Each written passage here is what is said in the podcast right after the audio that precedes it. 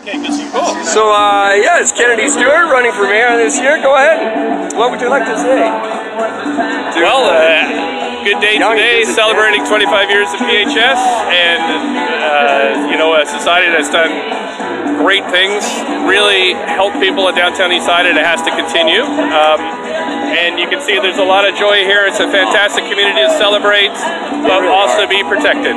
And Is there we have to do more. Is there something more that the municipal government could be doing? Absolutely, more investment in affordable housing, uh, doing little things like uh, helping with the market here, uh, making sure we get lighting and coverage from the rain. Uh, you know, alleys, making them a little cleaner so folks uh, who, who are there, uh, you know, feel a little bit more comfortable. Uh, really, sometimes it's the little things that make the biggest difference, and, and we have to do more of that. Wow, thank you very much. Okay, thank you. time. Yeah. That's it. You, you know, I might just vote for him after all.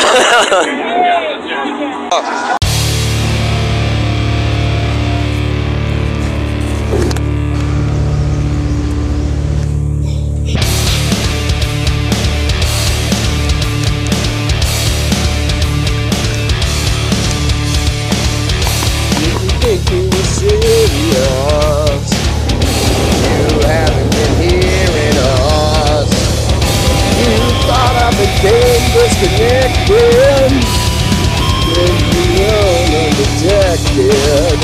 Yes, you saw me and I gave you more. Just know what you are asking for.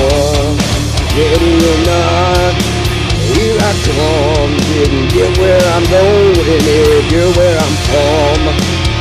For somebody to come fix your town or say hello to Mayor McFucking burn it all down.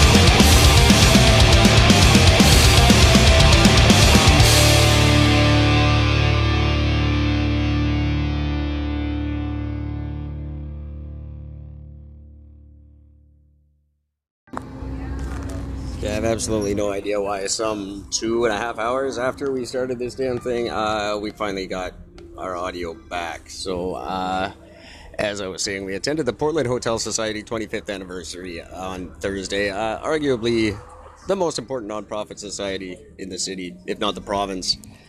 Uh, and I managed to get a few minutes with Kennedy Stewart there. He is obviously the front runner in uh, this mayoral race this year. Um, jockeys back and forth for first place with Ken Sim.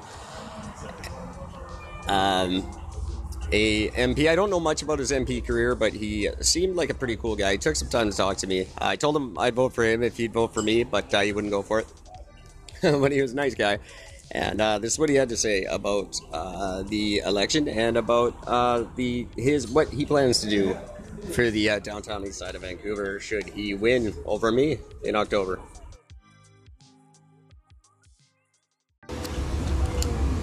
And that was Kennedy Stewart.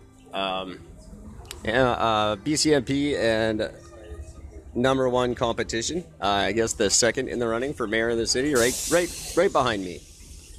Uh, talking about the Portland Hotel Society, he had some good ideas. I liked what he said about, um, you know, uh, legitimizing the market and uh, getting some coverage for them there.